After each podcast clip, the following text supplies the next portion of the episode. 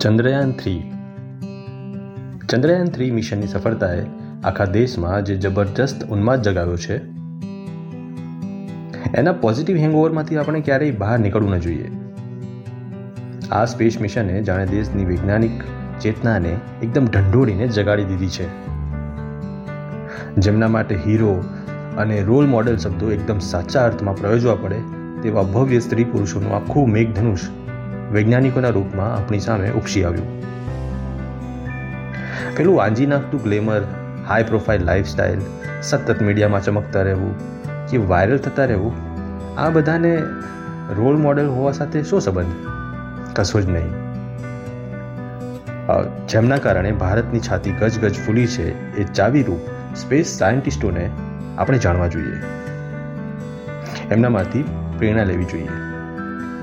ચાલો તો મળીએ. અને જાણીએ એમના વિશે. શરૂઆત કરીએ એસ સોમનાથથી. હા, આ અનુભવી એરોસ્પેસ એન્જિનિયર હજુ ગયા વર્ષે જ ઇસરોના ચેરમેન બન્યા છે. ચંદ્રયાન થ્રીને ભ્રમણ કક્ષામાં છોડવાનું કામ માર્ક થ્રી નામના લોન્ચ વ્હીકલે કર્યું હતું. આ લોન્ચ વ્હીકલના ડિઝાઇનિંગમાં એસ સોમનાથે મહત્વપૂર્ણ કામગીરી બજાવી. એસ સોમનાથ કે જે હાલમાં સાહીઠ વર્ષના છે, તે કેરેલાઇટ છે. તેમના પિતા પણ એમના જમાનામાં હિન્દીના શિક્ષક તરીકે મોટું નામ હતું. બારમા ધોરણ પછી કેરળના કોલ્લમ શહેરમાં આવેલી ટીકેએમ કોલેજ ઓફ એન્જિનિયરિંગમાં એડમિશન લીધું અને મિકેનિકલ એન્જિનિયરિંગમાં બીટેકની ડિગ્રી મેળવી. તે પછી બેંગ્લોર સ્થિત આઈઆઈએસ એટલે કે ઇન્ડિયન ઇન્સ્ટિટ્યૂટ ઓફ સાયન્સમાંથી એરોસ્પેસ એન્જિનિયરિંગ સાથે એમટેક કર્યું. ભણતર પૂરું કર્યા પછી તેમણે ઓગણીસો પંચ્યાસીમાં સૌથી પહેલી જોબ કેરળના તિરુવંતપુરમમાં આવેલા વિક્રમ સારાભાઈ સ્પેસ સેન્ટરમાં કરી. ધીમે ધીમે તેઓ પોતાની કરિયરમાં આગળ વધતા ગયા અને આજે તેઓ ઇસરોની ટોપ પોઝિશન પર કાર્યરત છે. ચંદ્રયાન થ્રીનું સફળ ઉતરાણ પહેલા મંદિર જઈને પ્રભુ પ્રાર્થના કરનાર આસ્થાવાન એસ સોમનાથને આપણે બધાએ ચંદ્રયાન થ્રીના સફળ ઉતરાણ બાદ એ જ રાતે જગમગતી ડિસ્કો લાઇટ્સમાં અધિકારપૂર્વક અને મન મૂકીને નાસ્તા પણ જોયા. તેના પછી આવે છે પી. વીરા મુથુવેલ સુડતાલીસ વર્ષીય ચંદ્રયાન થ્રી મિશનના પ્રોજેક્ટ ડિરેક્ટર. આટલા મોટા સ્પેસ સાયન્ટિસ્ટનું બેકગ્રાઉન્ડ કેટલું સીધું સાદું છે? એમના પિતા રેલવેમાં ત્રીસ વર્ષ સુધી ટેકનિશિયન તરીકે કામ કર્યું. આજની તારીખે પણ આ પરિવાર વિલુપુરમ નામના નગરના રેલવે ક્વાર્ટર્સમાં રહે છે. વિરામુથુવેલ આ જ નગરની સાવ સાધારણ રેલવે સ્કૂલમાં ભણ્યા હતા. ત્યારબાદ તેમણે એક પ્રાઇવેટ પોલિટેકનિકમાંથી મિકેનિકલ એન્જિનિયરિંગનો ડિપ્લોમા કર્યો. અને પછી ચેન્નાઈની એક એન્જિનિયરિંગ કોલેજમાં ડિગ્રી મેળવી. એનઆઈટી ત્રિચીમાંથી એમઈ એટલે કે માસ્ટર ઓફ એન્જિનિયરિંગ કર્યું અને ત્યારબાદ આઈઆઈટી મદ્રાસમાંથી ડોક્ટરેટની ડિગ્રી મેળવી. એમણે સૌથી પહેલી જોબ કોઇમ્બતુરમાં લક્ષ્મી એન્જિનિયરિંગ નામની નાની કંપનીમાં કરી. ત્યારબાદ હિન્દુસ્તાન એરોનેટિક્સ લિમિટેડ બેંગ્લોરમાં એ જોડાયા અને પછી ઇસરોનો હિસ્સો બન્યા. એક બાજુ તેઓ મિશનની જુદા જુદા પ્રોજેક્ટ પર કામ કરી રહ્યા હતા અને બીજી બાજુ આઈઆઈટી મદ્રાસમાં એડમિશન લઈને પીએચડીનું ભણી રહ્યા હતા. જો મનમાં ધગશ હોય, શિસ્ત ભાવના હોય અને ભરપૂર પરિશ્રમ કરવાની ક્ષમતા હોય, તો ફૂલ ટાઈમ જોબની સાથે પણ જરૂર ભણી શકાય છે. એન્જિનિયરિંગનો ડિગ્રી કોર્સ કરનારા વિદ્યાર્થીઓ ડિપ્લોમાના સ્ટુડન્ટ્સને ઘણીવાર નીચી નજરે જોતા હોય છે. એમની મજાક ઉડાવતા હોય છે. પણ પોલિટેકનિક કોલેજના વિદ્યાર્થીઓમાં જો વીરા મુથુવેલ જેવું વિથ હોય, તો એ આગળ જઈને દેશના સર્વોચ્ચ સ્પેસ સાયન્ટિસ્ટ બની શકે છે. ત્યારબાદ વાત કરીએ એસ મોહનકુમાર કે જે ચંદ્રયાન થ્રીના મિશન ડાયરેક્ટર છે.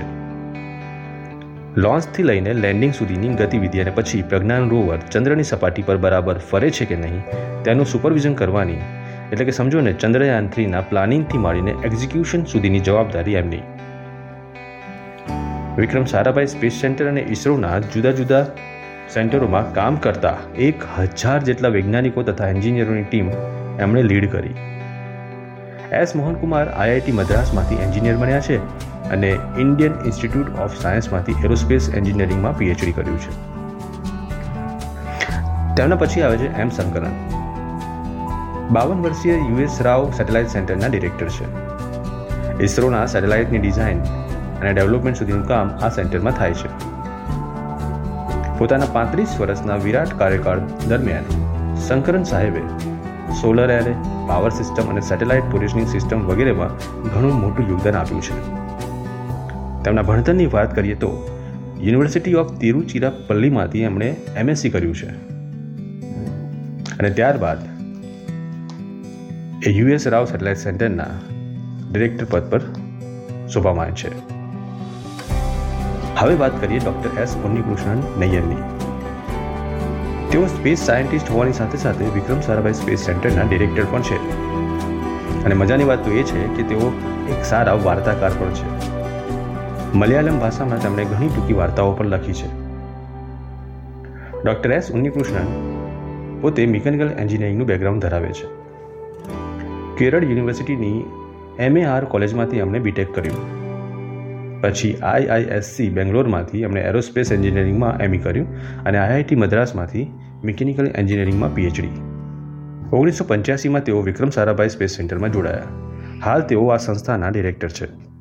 ગગનયાન પ્રોગ્રામ પર કામ કરતા બેંગ્લોર સ્થિત હ્યુમન સ્પેસ ફ્લાઇટ સેન્ટરના પણ તેઓ ડિરેક્ટર છે. એમણે લોન્ચ વ્હીકલ મિકેનિઝમ પર ઘણા જ મોટા અને ઘણા જ નોંધપાત્ર કામ કર્યા છે. પછી વાત કરીએ સાડી અથવા સલવાર કમીઝમાં આપણા પરિવારની જ કોઈક સદસ્ય જેવી દેખાતી ચોપ્પન મહિલાઓ કે જે વૈજ્ઞાનિકો અથવા તો એન્જિનિયરો ચંદ્રયાન થ્રીના પ્રોજેક્ટમાં સીધી રીતે જોડાયેલી હતી.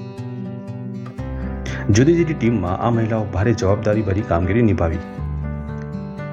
જેમ કે કલ્પના કલાહસ્તી. બેતાલીસ વર્ષના આ મહિલા ડેપ્યુટી પ્રોજેક્ટ ડિરેક્ટર છે. કોવિડમાં પણ પ્રોજેક્ટની ગતિ ધીમી ન થાય તેના માટે કલ્પના કલાહસ્તીએ નિષ્ઠાપૂર્વક અને લીડરશીપપૂર્વક કામ કર્યું. તેઓ મંગલયાન મિશનના હિસ્સા રહી ચૂક્યા છે. આઈઆઈટી ખડગપુરમાંથી અને એરોનેટિકલ એન્જિનિયરિંગ કરેલું છે અને બે હજાર ત્રણમાં ઇસરોમાં જોડાયા. ચોકસાઈ ભરી સેટેલાઇટ પોઝિશનિંગ માટે આવશ્યક એવી સિસ્ટમથી માંડીને પૃથ્વી પર હાઈ રિઝોલ્યુશન તસવીર મોકલતી એડવાન્સ ઇમેજિંગ ઇક્વિપમેન્ટ્સને વિકસાવવામાં કલ્પના મેડમે ઉત્તમ કામગીરી બજાવી છે. એમની સાથે જ એમ વનિતા, કે જે બેંગ્લોર સ્થિત યુએસ રાવ સેટેલાઇટ સેન્ટરના ડેપ્યુટી ડિરેક્ટર છે તેમની પણ અકલ્પનીય, સહારનીય કામ કરેલ છે. આ જ કલ્પના કલાસ્ત્રી માફક વી. નારાયણ પણ આઈઆઈટી ખડગપુરમાં ભણ્યા છે. વિક્રમ લેન્ડર ચંદ્રની સપાટી પર ધાર્યા મુજબ સોફ્ટ લેન્ડિંગ કરી શક્યું, કેમ કે તેના થ્રસ્ટર્સ સરસ રીતે કામ કરતા હતા. આ થ્રસ્ટર્સ વી. નારાયણની દેખરેખ હેઠળ તૈયાર થયા છે.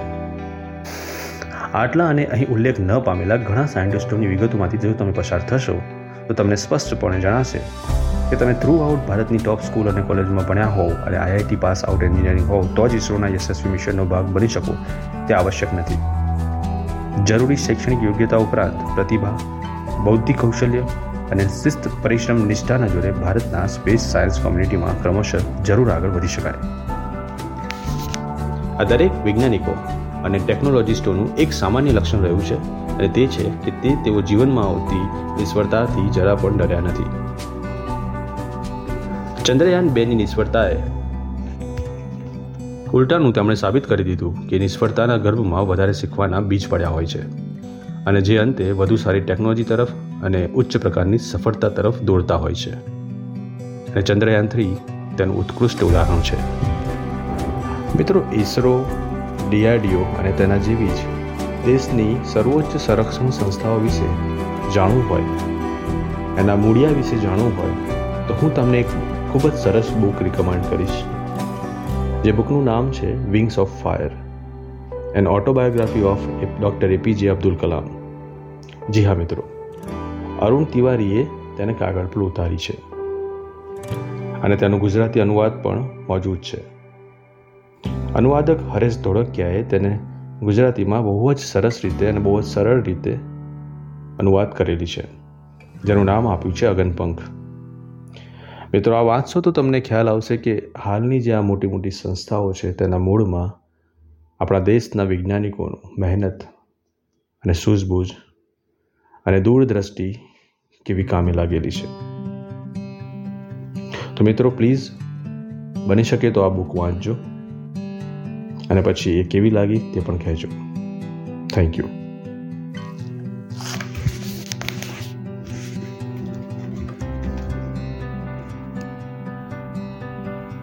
થેન્ક યુ મિત્રો. તમે બધા જ ખૂબ જ સરસ કરી રહ્યા છો તમારી જિંદગીમાં. અને આમ જ સરસ રીતે આગળ વધતા રહો. ખૂબ જ પ્રેમ મેળવો, સફળતા મેળવો અને આર્થિક સદ્ધરતા મેળવો એવી આશા સાથે આપ સૌની રજા લઈશ.